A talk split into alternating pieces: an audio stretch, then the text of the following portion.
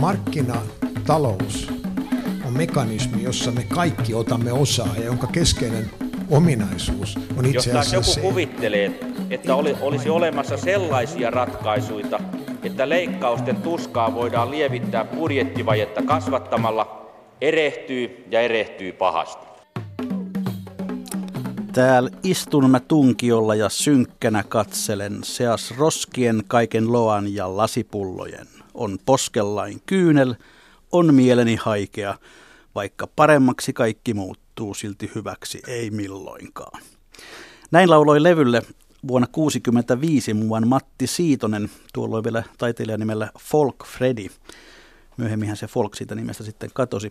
Roskisdykkarin ballaadi oli tämä kappale, josta tuo pieni pätkä. Ja noista ajoista paremmaksi on taatusti muuttunut jätehuoltomme. Onko se saatu jo hyväksi? Siitä otamme tänään selkoa. Muutoksesta kertoo, että hiljattain erään jäte, niin näin tuossa erään jäteauto, jonka kyljessä oli tällainen slogan. Se kuului jotenkin tähän tapaan, että huonoja uutisia pikkupojille, roskakuskin ammattia ei enää ole. Sen sijaan nykyään on raakamateriaalin kerääjiä. 80-luvulla Suomessa oli vielä 1500 kaatopaikkaa, nyt niitä on enää alle 40. Jätteestä on tullut raaka-ainetta, jota käytetään yhä uudelleen ja uudelleen, tai sitten se päätyy polttolaitoksissa energiaksi.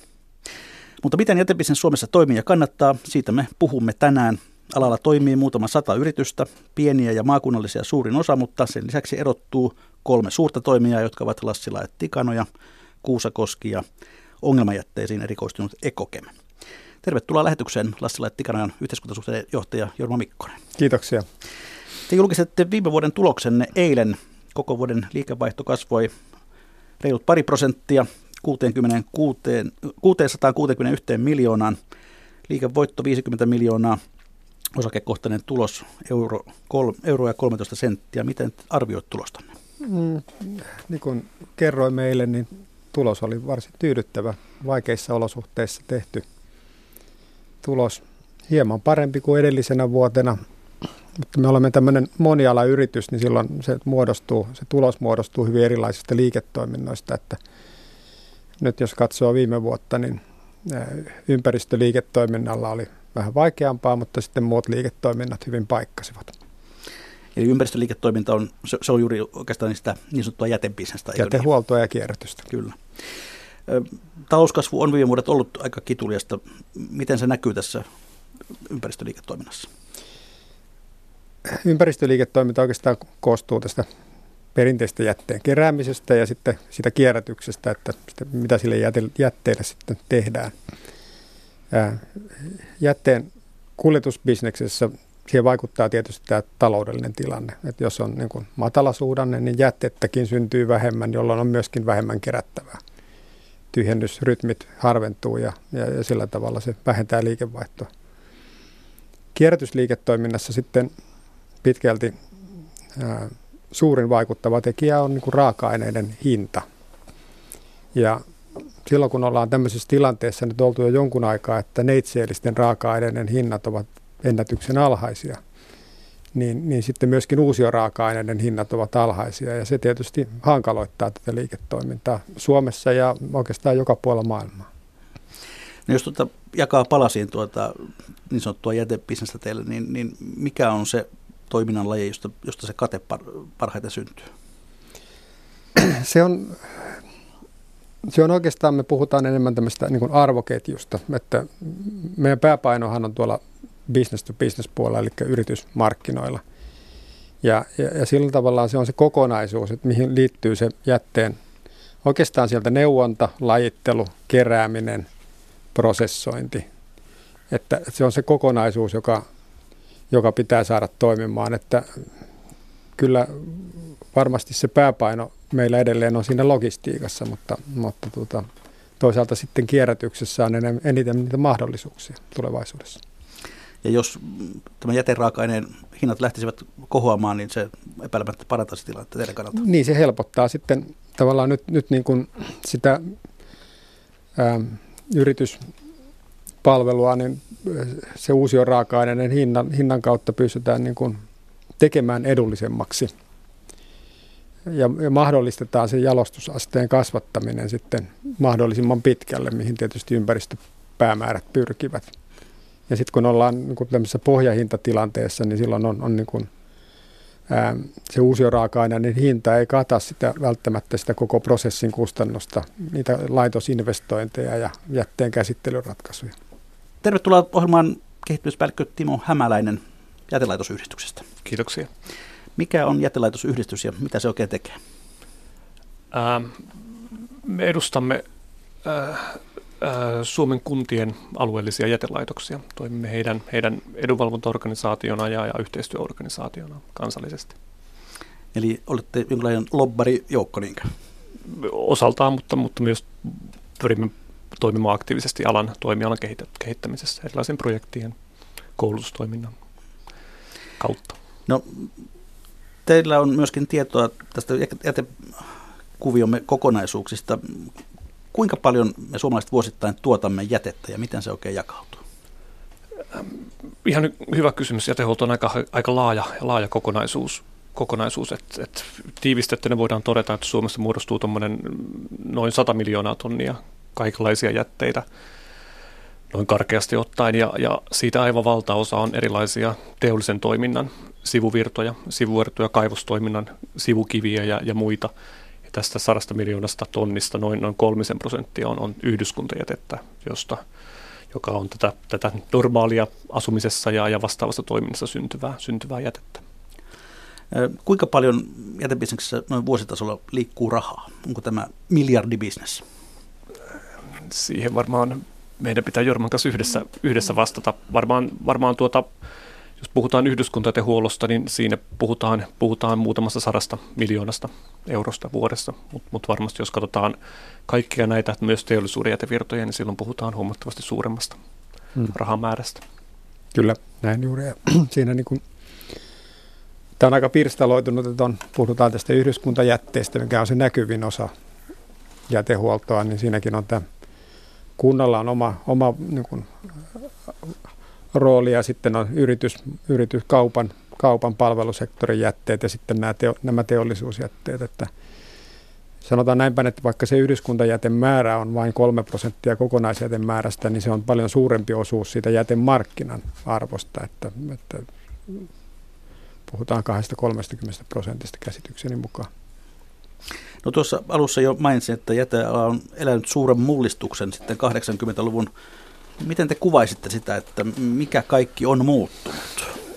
Se on kyllä hyvä, hyvä, hyvä, hyvä tiivistys. Suomi oli kaatopaikkoja luvattu, luvattu maa vielä 80-90-luvun alkupuolella. Täällä oli todella se puolitoista tuhatta kaatopaikkaa melkein jokaisessa niemen notkossa. notkossa noin kymmenisen vuotta sitten puolet kaikesta, kaikesta jätteestä, yhdyskuntajätteestä päätyi kaatopaikoille.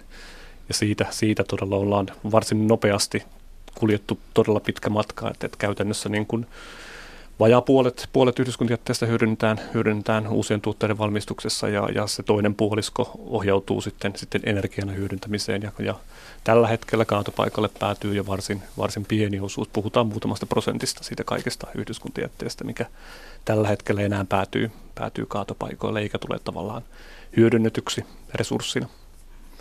No noin bisnesnäkökulmasta, niin miten, miten tämä ala on muuttunut tänä aikana, Jorma Mikkonen?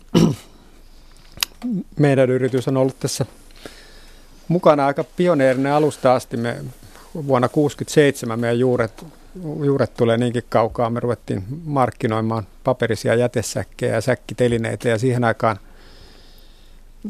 luotiin tämmöinen jätteen keräysjärjestelmä. Se oli, se oli niin pioneerityötä jokaiseen kiinteistöön jäteastiat ja opeteltiin, opeteltiin uudenlaiseen toimintaan. Ja, ja kyllähän se, niin kuin, se jätteen kerääminen sitten kuitenkin niin yllättävän samankaltaista on edelleen, että toki hieman teknologia on kehittynyt, mutta – kyllä se perusasia niin kuin tässä jätehuollossa, se tärkein asia on se niin kuin jätteen toimiva keräys. Ja, ja nyt sitten vielä, kun on 90-luvulla ruvettu enemmän puhumaan kierrätyksestä, niin myöskin se lajittelu, se syntypaikkalajittelu, että, että sen jätehuollon ja kierrätyksen järjestäminen on sitä helpompaa, miten paremmin, se toimii se jätteen lajittelu. Että saadaan ne materiaalit niin kuin erilleen mahdollisimman helposti ja vaivattomasti, niin sitten niistä pystyy ra- helpommin rakentamaan uusia raaka-aineita. No kun aikaisemmin tavara siis varastoitiin kaatopaikoille, nyt sitä jalostetaan ja, ja sitten tehdään energiaa, niin onko tästä tullut myöskin kannattavampi bisnes? Jorma Mikkonen. Ähm, se on sitten, jos katsotaan niin kuin yritysten näkökulmasta, niin, niin ää, kyllä se suurin piirtein varmaan, ei, ei siinä niin kuin olennaisia eroja ole tapahtunut.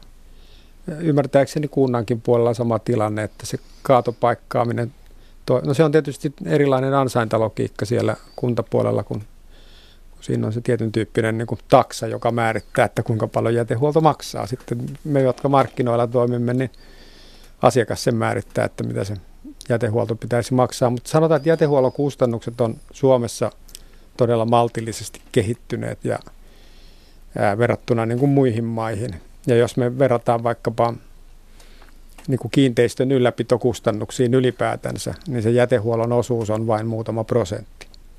Timo Hämärä.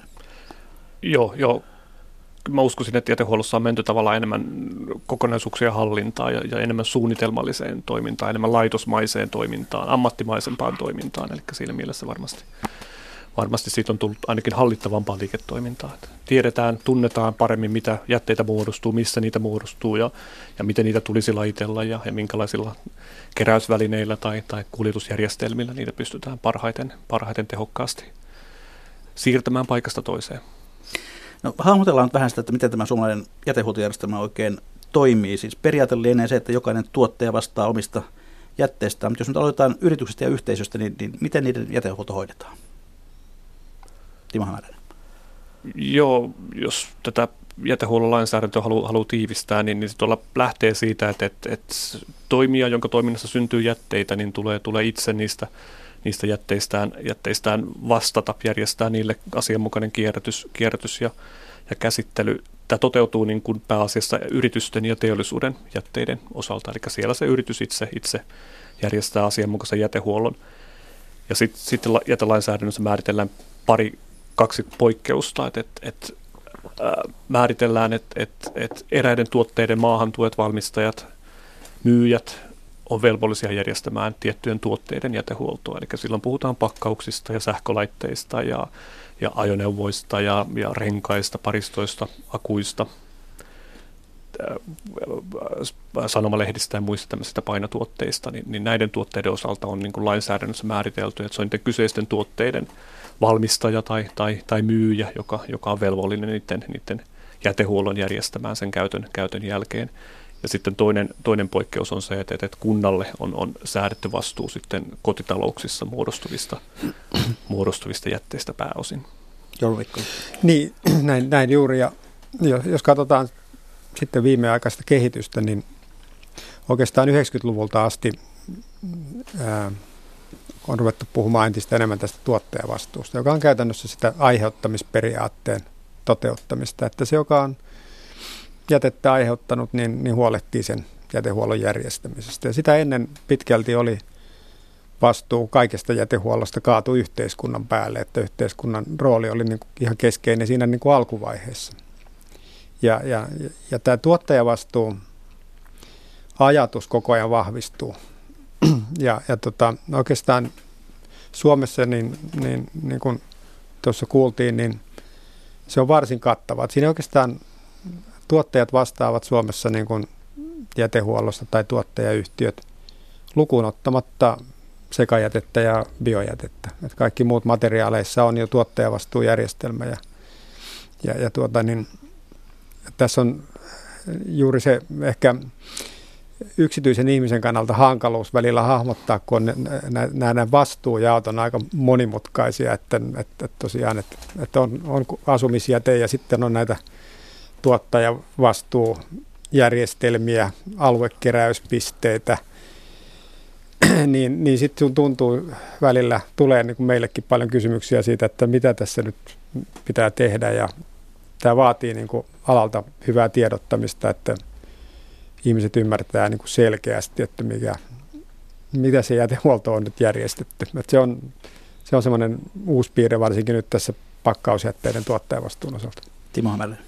Tämä on aivan totta ja ehkä se pitää ottaa niin kuin haasteen alalle. Mm. Et, et meille tietysti jätehuolto on moninaista ja, ja me nähdään siinä kaikki ne vivahteet, mutta tietystikin tuolla asiakkaiden näkökulmasta, Kyllä. niin niille jäte on jätettä kauhean moneen, moneen eri ryhmään sitä nyt harva mieltää, niin, niin mm. niin ehkä se on meille haaste, että meidän pitäisi kyetä niin kuin tiiviiseen ja laajaan yhteistyöhön ja ehkä just korostuneesti sieltä asiakkaan vinkkelistä järjestää järjestelmiä.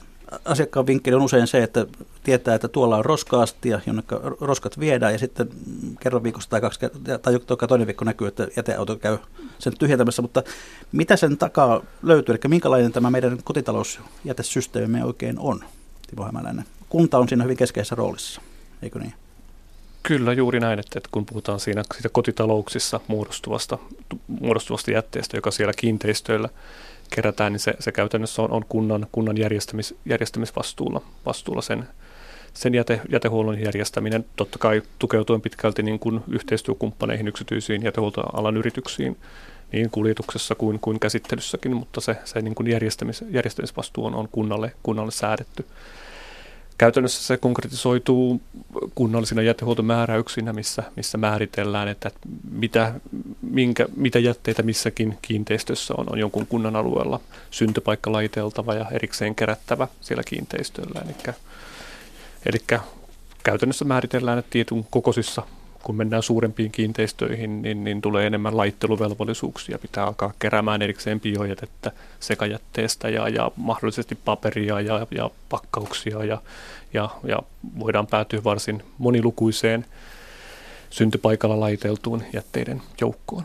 Isossa, isossa kerrostalokiinteistössä voidaan siellä kiinteistöllä kerätä jopa, jopa yli puolta tusinaa eri, eri jätelajia eri astioihin ja sieltä ne sitten noudetaan, noudetaan, noudetaan ja kuljetetaan kierrätykseen hyödyntämiseen.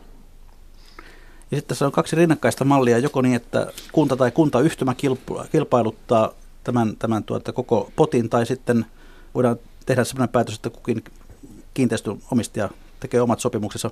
Miksi meillä on tämmöinen rinnakkais kahden systeemijärjestelmä? Jarmo Mikkonen. Sillä, sillä on pitkät perinteet ollut meidän jätelainsäädännössä ja todellakin niin en nyt tarkkoja prosenttilukuja muista, mutta aika lailla 50-50 ää, tällä hetkellä näitä systeemejä. Kahdenlaisia järjestelmiä on olemassa, että esimerkiksi tämmöiset kaupungit kuin Turku, Lahti, Oulu, Hämeenlinna, niin siellä tosiaan asukkaat itse, itse saat, saavat niin kilpailuttaa ja valita sen palvelutoimittajan, mutta on se kuljetusjärjestelmä kumpi tahansa, niin molemmissa sitten – nämä kuntavastuulla olevat jätteet viedään samaan paikkaan, eli sinne mihinkä kunta sitten osoittaa. No tuota, onko meillä mitään kokemusta siitä, että kumpi näistä malleista toimii paremmin? Ää, on kokemuksia ja siitä varmasti ää, on tehty erilaisia asiakasmittauksia ja tutkimuksia, että molemmissa järjestelmissä on varmasti hyviä ja huonoja puolia. Sitten on kustannuksia vertailtu Mä just tuossa aamulla, aamulla tal- pienen taloyhtiön kirjanpitäjänä, niin, niin tota, kun otin HSYn jätelaskun, niin katsoin ja tarkistin, kun ajattelin, että täällä varmaan puhutaan hinnoista, niin meidän taloyhtiössä jäte astian tyhjennys maksaa 10 euroa 99 senttiä ja soitin meidän Lahden, Lahden yksikön päällikkölle, joka, jossa on tämmöinen vapaa järjestelmä, niin siellä Vastaavan talon jätemaksu on 9 euroa 44 senttiä, että hyvin lähellä nämä on toisiaan. Eli ei voi sanoa, että jompikumpi järjestelmä olisi halvempi, Timo Hämäläinen. Joo, tietystikään mitään niin yksityistä vastausta vaikea antaa. Jätehuolto on kuitenkin lähtökohtaisesti paikallista toimintaa ja, ja lähtee sieltä myös sieltä asiakkaan niin kuin, niin kuin toiveista ja tarpeista. tarpeista. Et siinä mielessä jätehuolto on ehkä, ehkä erikoista. Et toisaalta se on kaikille meille tuttua, kaikki me siihen päivittäin osallistumme ja siinä on paljon samoja elementtejä ympäri Suomea, mutta, mutta on myös paljon, paljon eroavaisuuksia eri, eri, eri alueiden välillä, eri kuntien välillä ja, ja erityyppisten kiinteistöjen välillä, jolloin niin kuin on tietysti vaikea sanoa niin kuin mitään, mitään absoluuttista totuutta, joka pätisi kaikkialle. kaikkialle. Mutta tietystikin totta kai Ää, paljon riippuu siitä, että miten, miten se järjestetään. Voidaan tehdä tehottomia järjestelmiä tai, tai jos kilpailutus hoidetaan hyvin, niin, niin totta kai siihen saadaan myös kustannustehokkuutta aikaiseksi. Että, että, niin, no näin, näin maalikko voisi kuvitella, että, että kunta, joka kilpailuttaa ison alueen jätehuollon, osaa tehdä sen paljon paremmin kuin yksittäinen taloyhtiö? No, tuolla totta kai mittakaava, mittakaava etua, että, että, että näillä alueilla, missä, missä kunnan jätelaitos kilpailuttaa kaikkien asuinkiinteistöjen tyhjennyksin, niin totta kai siinä on silloin kyse todella isosta, isosta määrästä tyhjennyksiä ja, ja totta kai siinä on mahdollisuus saada silloin mittakaavaetua yksittäisen tyhjennyksen hinta, hinnassa. Joulu Meikkonen, oletko samaa mieltä? No, mä luen, Kiinteistöliittohan tekee tämmöistä indeksitalovertailua joka vuosi, missä se mittaa eri kaupunkien jätehuollon kustannuksia. Ja, ja tässä nyt vaikka tämä Lahti-Helsinki-asetelma voi olla yksi esimerkki, niin, niin tota, kyllä tämän selvityksen mukaan pääkaupunkiseutu on niin kuin kalliimpi, kalliimpi jätehuoltokustannuksiltaan kuin Lahti, vaikka nyt luulisi, että täällä jätteen kerääminen on, on kompaktimpaa ja helpompaa. Mutta tota, tässä oikeastaan, kun ajatellaan nyt sitä loppulaskua, loppu, niin sitä mitä, mitä kuluttaja maksaa, niin se 10 euroa 99 senttiä oli siis se laskun hinta, niin se yritykselle, jätteen kerää, kerääjälle tuleva osuus tästä jätelaskusta on 1,6 euroa. Eli kuljetusyritykselle maksetaan siitä jäteastian tyhjennyksestä euro 60 senttiä, mutta se kokonaislaskuhinta on 10,99. No, mihinkäs se loppu katoaa? Loppu on sitten tuota, jätteen käsittelymaksua, ää, arvonlisäveroa, joillain paikkakunnilla myöskin tämmöisiä ekomaksuja, joita veroluonteisesti kerätään taloyhtiöiltä ja omakotitaloilta. Että, että se menee siihen sen systeemin ja sitten myöskin sen käsittelyn järjestäminen on yksi olennainen kustannuserä. Timo Hämäläinen. Joo, joo, ehkä jos katsotaan sieltä, sieltä asiakkaan sen, sen kotitalouden näkökulmasta, niin ehkä oleellisempaa kuin se, että se tyhjennysmaksun hinta tai, tai ne sentit siellä, niin ehkä oleellisempaa kustannusten näkökulmasta on se, että se jätehuoltojärjestelmä on niin kuin sopiva, soveltuva siihen kiinteistölle. Se on oikein mitoitettu, eli, eli astiat on oikean tyyppisiä, kokois, kokoisia, siellä on tarvittava määrä eri jätelajien astioita, astioita ja, ja tyhjennysrytmit on oikein mitotettuja ja, ja näin edespäin. Eli tyhjennetään, tyhjennetään astiat silloin, kun ne on sopivan täynnä. Ei, ei puoli tyhjinä, mutta ei myöskään siinä vaiheessa, kun nämä vyöryy, vyöryy siihen jätekatoksen lattialle. Niin tätä kautta se oikeasti se kustannustehokkuus sinne asiakkaalle syntyy. No, tässä vertailtiin Lahteen ja Helsingin hintataso oli melkein sama. Ovatko maksut kaikkialla Suomessa suurin piirtein samassa hintaluokassa, Timo Hämärä? Ei, ei ei, palaan tähän, mitä totesin, että jätehuolto lähtökohtaisesti kuitenkin paikallista toimintaa ja, ja erot niin siinä, siinä jätehuollossa käytännössä niissä astioissa, mitä sieltä kiinteistöltä löytyy, löytyy on er, suuria, niin myös, myös siinä niin siis tyhjennysmaksujen maksujen osalta niin erot on varsin suuria. Et jos puhutaan meidän tietojen mukaan, että keskimäärin tällaisen taloyhtiössä tyypillisesti olevan 600-660 litrasen sekajäteastian keskimääräinen tyhjennysmaksu on tuollainen vajaa 13 euroa sisältäen, sisältäen kaikki nämä Jorman luettelmat tekijät, verot, verot ja kaikki arvonlisäverot ja niin edespäin, niin, niin vaihteluväli on todella hurjaa, että, että meidän tietojen mukaan viime vuonna niin halvin tyhjennysmaksu oli, oli alle 8 euroa ja, ja suurin 24 euroa, eli puhutaan todella, että, että, että se voi olla, voi olla niin kuin ääripäiden välillä voi olla useamman kerta, kertaa suurempia. Hinnat kovimmat sitten haja-asutusalueella vai missä?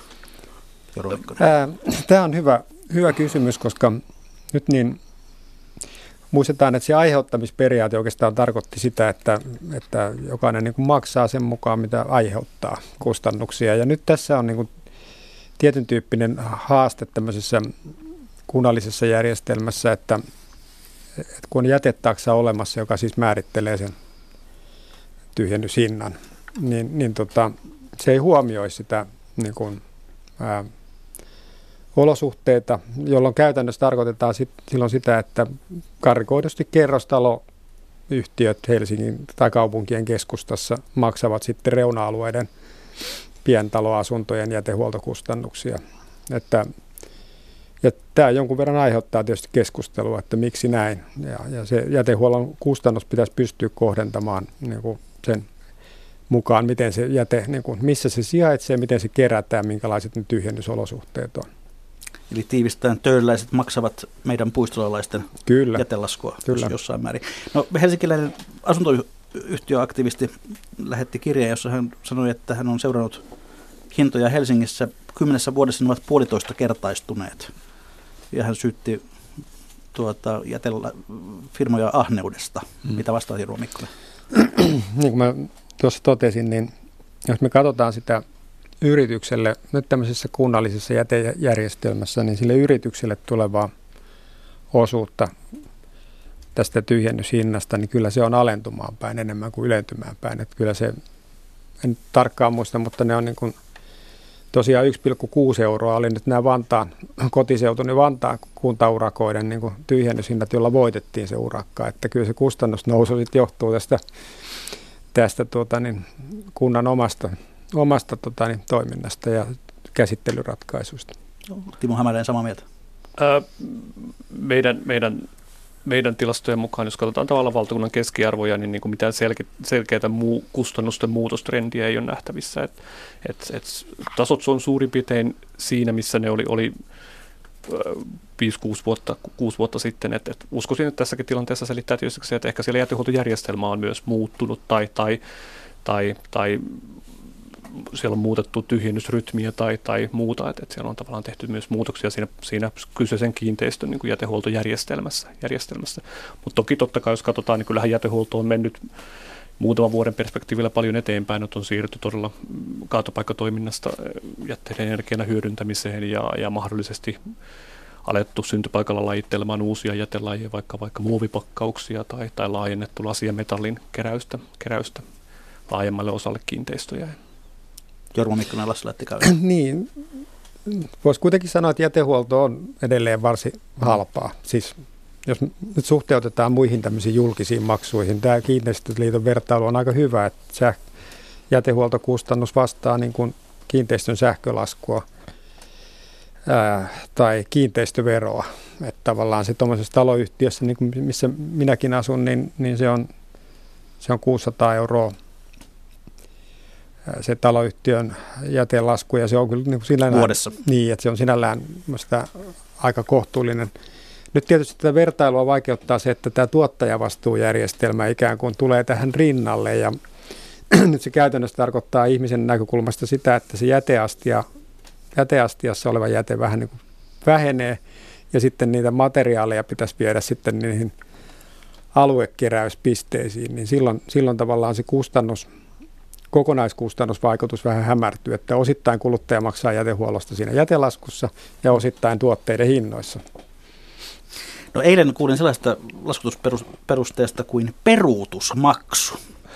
Jos jäteauto joutuu peruuttamaan enemmän kuin 20 metriä yhden kohteen vuoksi, sitä peritään erillinen maksu.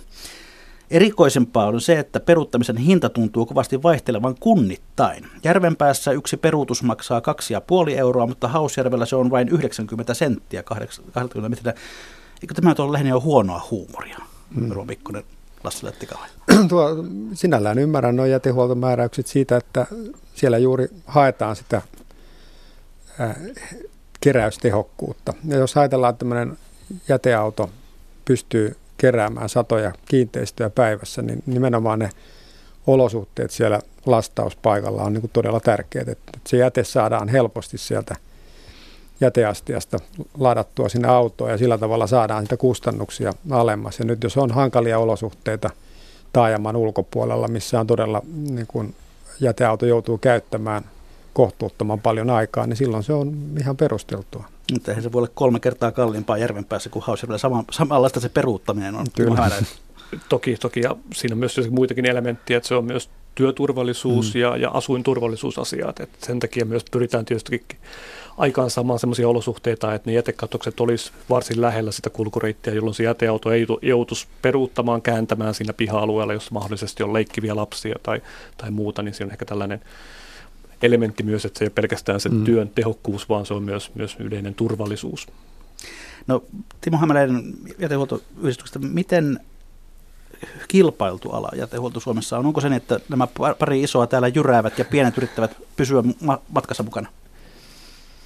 Kyllä mä sanoisin, että, että, että, että jätehuollossa on, on, on ihan tervettä kilpailua. Mun mielestä esimerkkinä käy se, että, että meidänkin mielestä jätehuolto on kuitenkin suhteellisen edukasta ottaen huomioon, että se on laadukkaasti, laadukkaasti järjestettyä, järjestettyä että mä allekirjoitan sama, mitä, mitä Jorma sanoi, että se on vaan noin muutama prosentti kiinteistön vuosittaisista ylläpitokäyttökustannuksista, niin meidän mielestä se on todella vähän.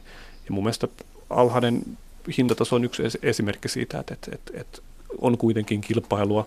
Toki, toki ainahan mitä, mitä laajempi, suurempi kilpailu, niin sehän on ihan tervetullutta, niinhän tietysti pitäisi olla, että, että, että, että syntyy uusia ajatuksia, uusia yrityksiä, jotka on, jotka on niin kuin halukkaita, halukkaita laajentamaan liiketoimintaa.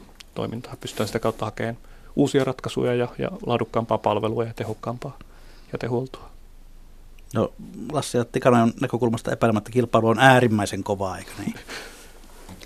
Niin, kyllä, kyllä se kilpailu, kilpailua tarvitaan. Ja, ja kyllä me ollaan sitä mieltä, että ää, tätä jätemarkkinaa pitää entisestään avata, avatakin vielä, että nyt tämä yksi semmoinen ajankohtainen muutos ja ehdotus tuolla ympäristöministeriössä on, että, että tätä kuntavastuuta nyt tarkistetaan, tarkistetaan siltä osin, että, että niin kuin tällä hetkellä esimerkiksi sairaala, terveyshuolto, opetussektorilla ei ole mahdollisuutta – itse kilpailuttaa tai valita tai määritellä palvelun tuottajaa tai mitä jätteelle ylipäätänsä tehdään. Ja nyt siellä on uudistus vireillä, joka tähtää siihen, että esimerkiksi terveystalo tai mehiläinen, mehiläinen voi itse valita, minkälaisen jätehuollon haluaa ja minkälaista palvelua haluaa. Ja kyllä tätä valinnanvapautta ja kilpailua tarvitaan lisää ja se tuo tehokkuutta. Hyvät kuuntelijat, kuuntelette ohjelmaa Mikä maksaa, jossa tällä kerralla pureudutaan suomalaiseen jätebisnekseen. Vierainani täällä Pasilan studiossa ovat alan suurtoimijan Lassila Tikanojan, yhteiskuntasuhteiden johtaja Jorma Mikkonen ja kehittämispäällikkö Timo Hämäläinen jätelaitosyhdistyksestä. Mutta kuunnellaanpa tähän väliin luonnonsuojelijan näkökulma jätehuoltoomme. Suojelupäällikkö Jouni Nissinen Suomen luonnonsuojeluliitosta. Miten suomalainen jätehuolto toimii luonnonsuojelun näkökulmasta?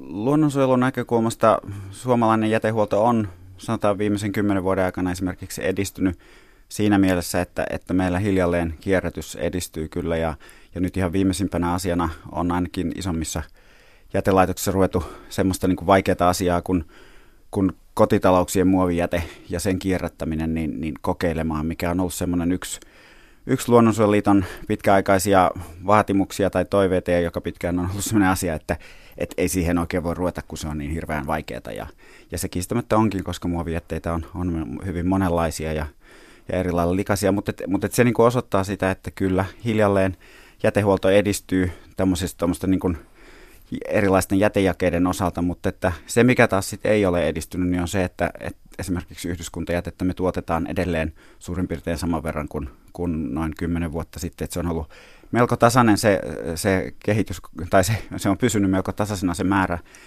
ja, ja se on tietenkin semmoinen huono asia, koska, koska kaikkein tärkein asia jätehuollossa noin luonnonsuojelun näkökulmasta olisi se jätteen synnyn ehkäisy, eli jätteen määrän vähentäminen kaiken kaikkiaan.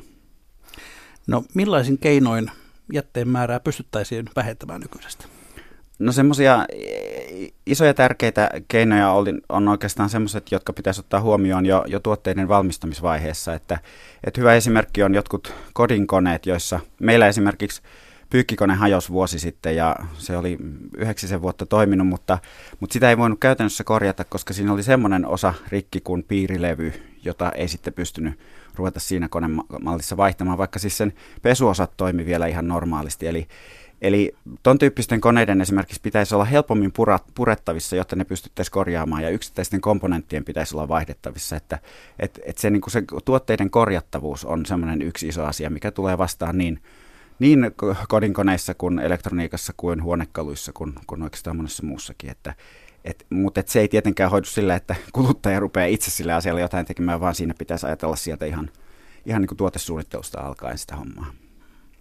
Kuinka hyvin luontonäkökulma ylipäätään pääsee esille, kun nykyistä jätehuoltosysteemiä me kehitetään?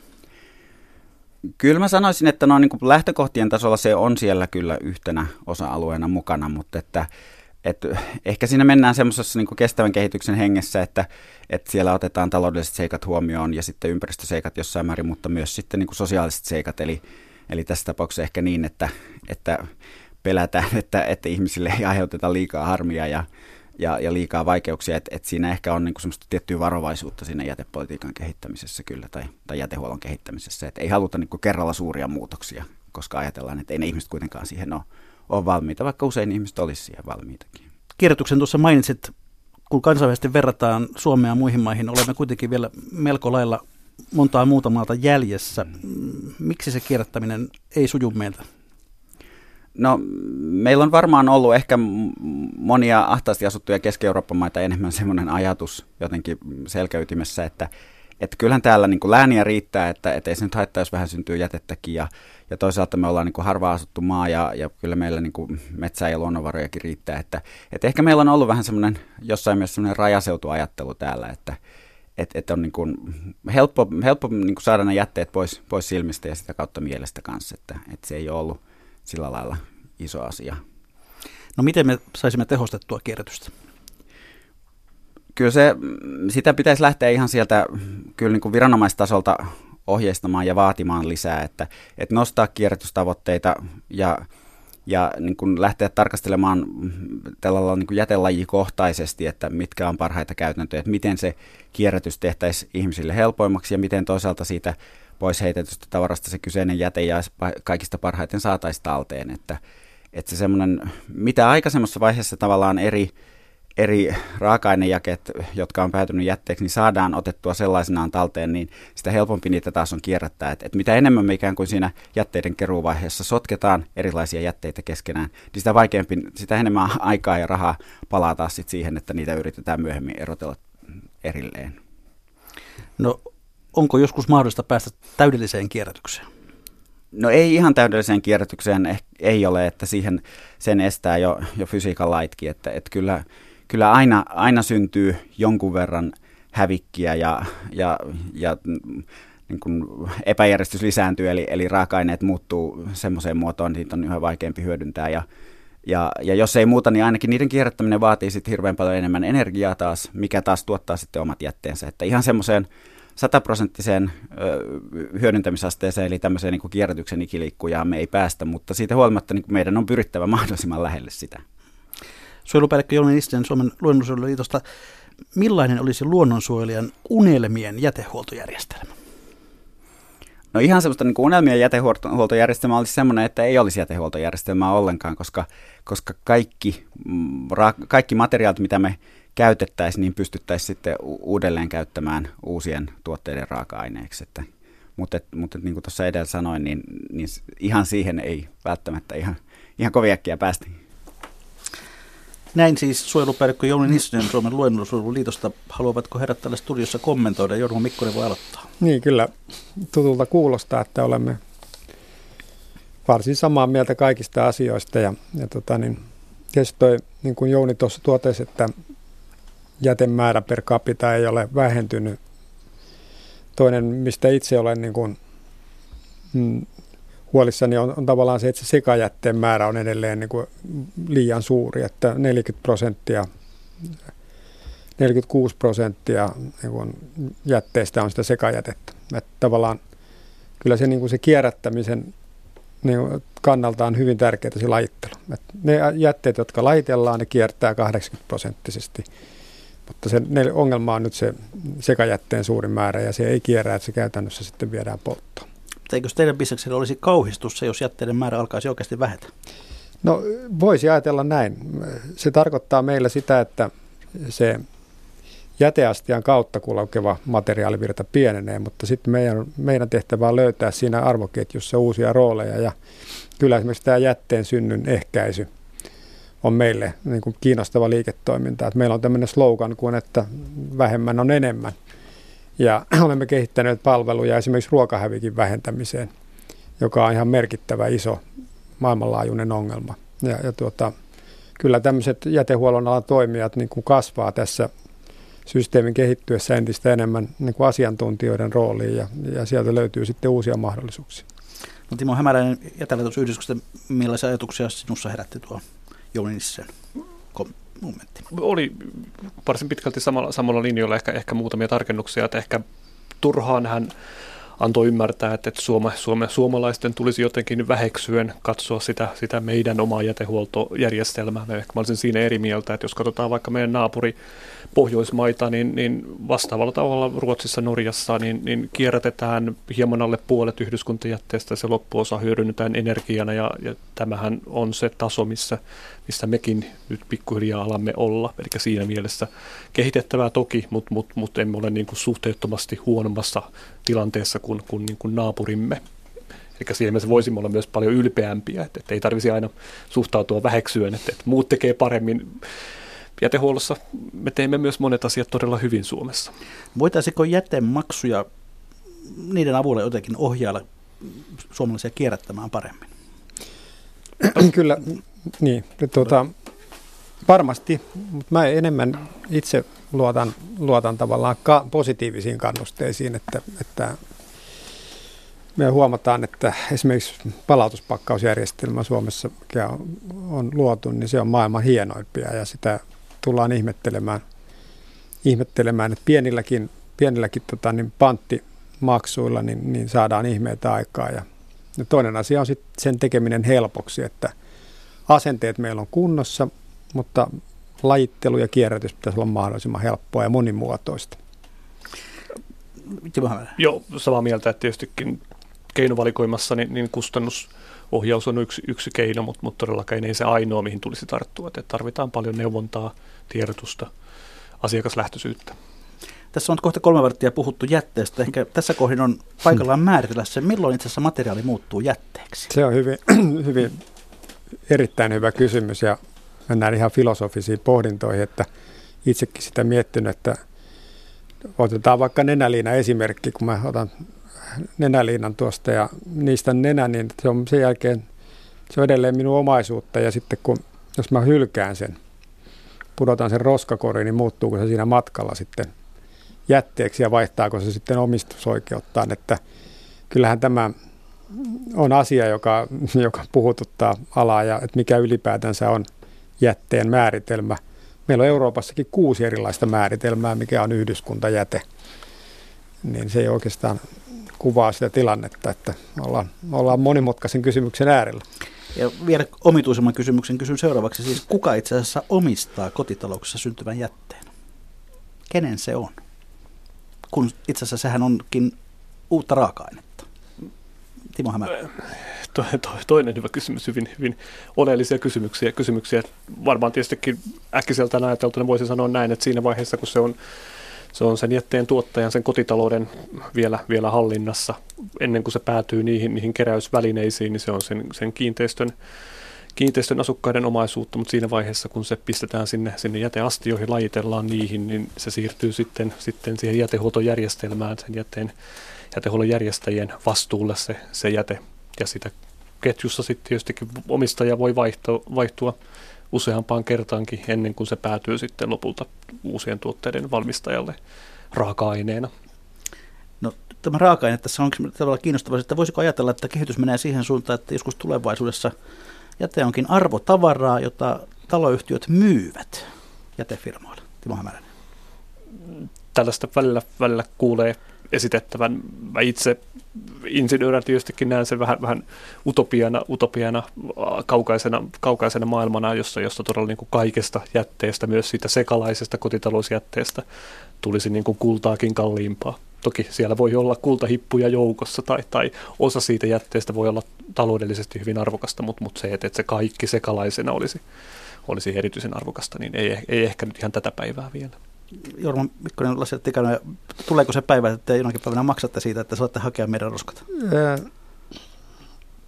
Kyllä se varmaan niin teoriassa mahdollista on, että tietyt jakeet on niin jo positiivisella arvolla, mutta tota, niin, sehän paljon riippuu siitä, että mikä se neitsellisen raaka-aineiden hinta kulloinkin on ja toisaalta se, että miten pitkälle sitä jalostetaan sitä materiaalia. Että kyllä itse näen, että tämmöinen polttaminen erilaisessa muodossa liittyy se sitten jätteeseen tai biomassaan, niin pitkällä jänteellä tulee loppumaan ja energia tuotetaan muulla tavoin. Ja, ja, ja varsin mielenkiintoisia asioita on, on, liittyy tähän kaasuttamiseen, että jos jäte muutetaan kaasuksi, niin sit siitä kaasusta voi valmistaa kemian avulla oikeastaan uusia ma- tuotteita hyvin laajasti. Ja, Ja silloin ne jalostusarvot on paljon korkeammat kuin se, että me vaan hävitetään se jäte mahdollisimman edullisesti. Ja tämä on mun mielestä yksi sellainen teema, mistä me pitäisi enemmän Suomessa keskustella, että nähtäisiin tämä niin kuin mahdollisuus jalostaa jätteistä uusia, jopa uusia tuotteita, biotuotteita.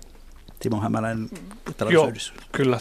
Tässä nimenomaan pitää laajentaa keskustelu laajemmaksi kuin pelkästään jätehuollon kysymyksessä, koska sehän on kyse siitä, että minkälaisille materiaaleille kotimaisessa teollisuudessa on, on kysyntää kyetäänkö siellä luomaan uusia innovaatioita ja uusia tuotteita, jotka kyetään valmistamaan entistä laajemmin kierrätysmateriaaleista, jolloin tietysti niille kierrätysmateriaaleille syntyy entistä suurempaa kysyntää ja niiden arvo kasvaa. Että tavallaan pelkästään sillä, että jätehuollosta kerätään ja, ja käsitellään, niin eihän siltä synny oikeasti niin kuin kierrätysmateriaalituotteita, koska, koska jos, jos teollisuus ei, ei, ei niitä valmista, niin ei niitä jätehuollon toimijatkaan valmista. No tässä on ollut melkoiset muutokset viime vuosikymmenten aikana. Nyt ryhdytään ennustajaeukoiksi. Mikä, mit, mitkä ovat seuraavat suuret mullistukset? Tässä jo kaasutus mainittiin yhtenä mahdollisuutena, mutta tuota, mitä on edessä jätehuollossa? Jä, jätehuolto on materiaalitaloutta jatkossa ja, ja tota, siinä on hirveän isot mahdollisuudet Suomella, suomalaisella teknologialla, suomalaisella osaamisella – lähteä ratkaisemaan globaalisti näitä ongelmia ja, ja se, on, se, on, se on todellakin niin kuin miljardien eurojen liiketoimintapotentiaali. Ja, ja, ja mun mielestä se, että niin kun puhutaan paljon tästä kiertotaloudesta, niin olen paljon pohtinut, että Suomessa enemmän vielä ehkä se ero meillä on, että me nähdään tämä ikään kuin velvollisuutena eikä nähdä mahdollisuutena – jos, jos me nähdään se mahdollisuutena, niin silloin meidän pitäisi niin kuin asettaa kunnianhimoisempia tavoitteita itsellemme, jotta me pystytään synnyttämään niitä uusia kehittyneempiä ratkaisuja. Ja yksi olennainen asia, mikä on hyvin ajankohtainen myöskin, on tämä verotus. Paljon puhutaan myöskin siitä, että nyt, nyt verotuksen painopiste on, verotetaan enemmän työvoimaa – ja, ja, ja tota, vähemmän niin kuin raaka-aineita. Jos verotuksen painopistettä siirretään raaka-aineisiin, niin silloin tavallaan raaka-aineet kallistuu, jolloin niitä kannattaa käyttää fiksummin ja tehokkaammin. Ja tässä on paljon mahdollisuuksia Suomella. Mitäs, minkälainen kristallipallo on Timo Hämäläisen edessä? Kyllä mä näen Suomen ja toivon tietystikin Suomen jätehuollon kehittyvän siihen, että, että, että jätehuolto on niin kuin yhteiskunnan peruspalvelu. Se täyttää se rooli, mikä sillä kiertotaloudessa on, on raaka-aineiden talteenottajana, jalostajana uuteen, uuteen tuotantoketjuihin, mutta ennen kaikkea se on toimivaa, ihmisten, ihmisten mielestä kustannuksiltaan kohtuullista ja, ja kaikkien saavutettavissa olevaa. Että siitä ei tule vaan, vaan joidenkin kiinteistöjen toimintaa, vaan se, että se koskettaa meitä kaikkia kansalaisia. Katsotaan sitten hieman tätä yleisökeskustelua tuolla lähetysikkunassa, joka on ollut erittäin runsasta ja vilkasta. Vanha friikki kirjoittaa näin, että mökkipaikkakunnalla niin löysin metsästä suuren vajan, jossa oli kotitalouskoneita kymmenittäin, jääkaappeja, telkkuja, helloja, auroja, kaikkea mitä maatalosta löytyy. Yksityinen kaatotalo. Kuinka usein tämmöiseen vielä törmätään Suomessa? Timo Hämäräinen varmaan entistä harvemmin tämä oli sitä aikaa, jolloin, jolloin Suomi oli luvattujen kaatopaikkojen sekä virallisten että epävirallisten kaatopaikkojen luvattu maa. Stefanus 80 kysyy, että miksi roskaastian tyhjennysväliä ei voi harventaa, vaikka jatkuvasti on yhä enemmän mahdollista lajitella jätteet ja itse toimittaa ne keräyspisteisiin. Meillekin on tullut muovien toimittaminen näihin paikkoihin, mutta roskaastion tyhjennysväli pysyy vaan yhä entisellään. Todella ajankohtainen ja tärkeä asia, että kun, kun luodaan näitä aluekeräyspisteitä ja lai, uusia laittelumahdollisuuksia, niin silloin tätä sekajätteen tyhjennysrytmiä pitää pystyä päivittämään. Ja kyllä se, kyllä se tota, niin, nyt on, on mahdollista, mutta, mutta paljon pitää parantaa vielä siinä. Sarde kommentoi, että hän kaipaisi enemmän keräyspaikkoja lumpuille. ZPI kirjoittaa, että kesämökkipaikkakunta kerää jätemaksuja, vaikka vuosikymmenten aikana ei ole koskaan mitään jätteitä tullut hakemaan. Maksan kyllä mielelläni, mutta maksun nimi voisi olla asianmukainen ja rehellinen. Niin kesämökkipaikkakunnalla on näitä yhteiskäyttöpisteitä. Onko tämä periaate sellainen, että toispaikkakunnassa yleensä rokotetaan tämmöisissä asioissa? Timo Hämäläinen. Todella se, se jätehuoltopalvelu voi olla myös toteutettu tämmöisenä aluekeräyspisteinä, johon, johon esimerkiksi mökkiläinen voi asiointimatkojensa yhteydessä toimittaa ne, ne mökillä muodostuvat sekajätteet. Et se ei välttämättä tarkoita tuolla jäte, kiinteistöllä olevaa, olevaa jät, omaa jäteastia, vaan se voi olla jollain muulla tavoin järjestetty. Eli ei kannata odottaa, että joku tulee ovelle kolkuttamaan hakemaan roskapussia. Duubio kirjoittaa, että hyötyykö kierrätysjätteen tuottaja kierrätyksen kohteen markkinahinnasta? Laskevatko jätteen keräilyhinnat? Tavallisen selitys on, että maksut eivät nouse niin paljon kuin muuten nousisivat. Niinhän se yleensä kuitataan. Mm. Tuottajajärjestelmä perustuu siihen, että siihen tuot, niin tuotteen hintaan sisällytetään se jätehuollon järjestämisen kustannus. Ja silloin se käytännössä tarkoittaa sitä, että se pitäisi palveluna olla niin kuin kuluttajalle ilmainen. Esimerkiksi paperiastiat, joita me ollaan paperinkeräyksessä paljon mukana, niin, niin se, on, se on ilmaista palvelua. Me velvoitetaan siitä astian vuokrasta, mutta se palvelu sinällään on ilmasta. Se on siellä tuotteiden hinnoissa. Timo Märä.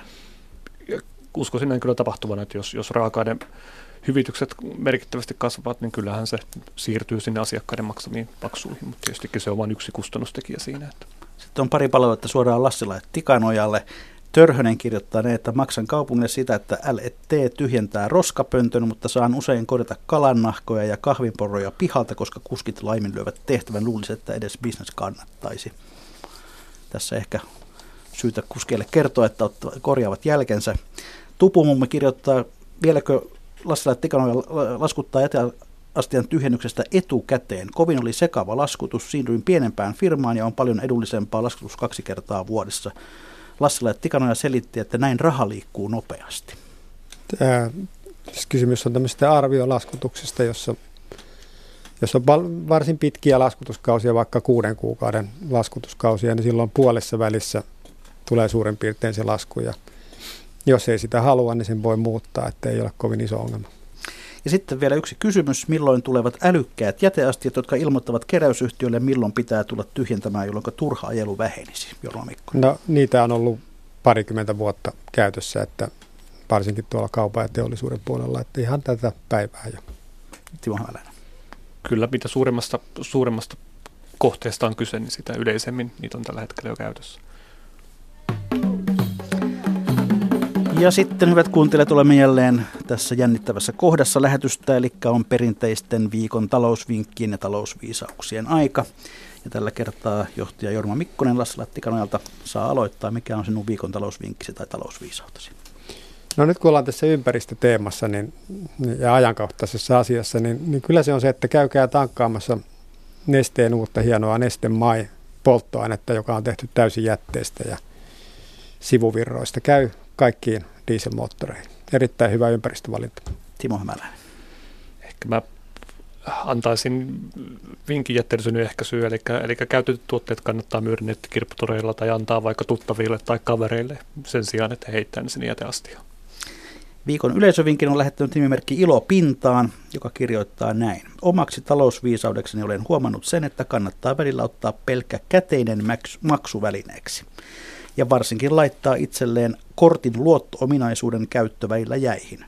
Yleensä luottokorttilasku on sellainen erä, jonka suuruus tulee yllätyksenä ja niistää kuukausibudjettia. Kiitoksia hyvät herrat, kiitoksia Timo Hämäläinen, kiitoksia Jorma Mikkonen, Kiitos. kiitoksia kuuntelijoille. Mikä maksaa, sitä me ihmettelemme jälleen viikon kuluttua.